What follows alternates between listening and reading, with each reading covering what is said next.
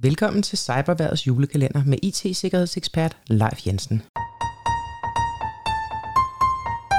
Mit navn er Leif Jensen, og jeg har arbejdet med IT-sikkerhed i snart 30 år. Hvis du følger mine 24 råd igennem december måned, så har du min personlige garanti for, at du har reduceret din risiko væsentligt for at blive det næste offer for de IT-kriminelle. Så skal vi have åbnet love nummer 21. Og der står privatliv.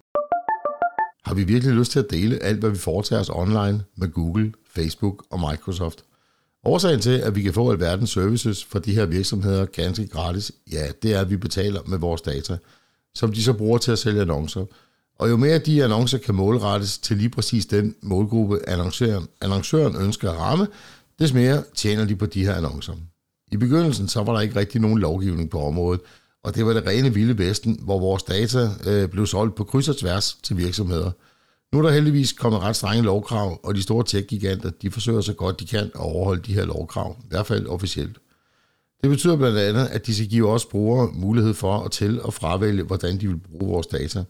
Som udgangspunkt vil de selvfølgelig gerne logge dig til at dele så meget som muligt, men du har et valg.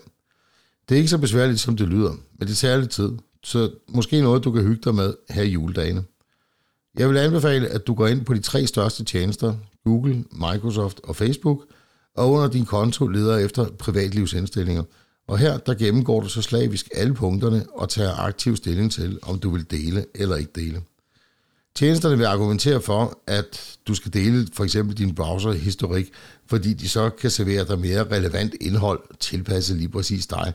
Og det er også en smuk tanke, men tænk alligevel over, om du vil dele. I langt de fleste tilfælde kan du sagtens bruge tjenesten fuldt ud, selvom du ikke deler noget som helst. Så tjener de bare lidt mindre på dig. På nogle af tjenesterne kan du blandt andet vælge at administrere dine allerede delte data og aktivt slette dem. Det synes jeg, du skal gøre, medmindre at du synes, du har en virkelig god grund til at lade dem blive liggende hos for eksempel Google. Det var Cyberværets julekalender for i dag. Vi høres ved igen i morgen.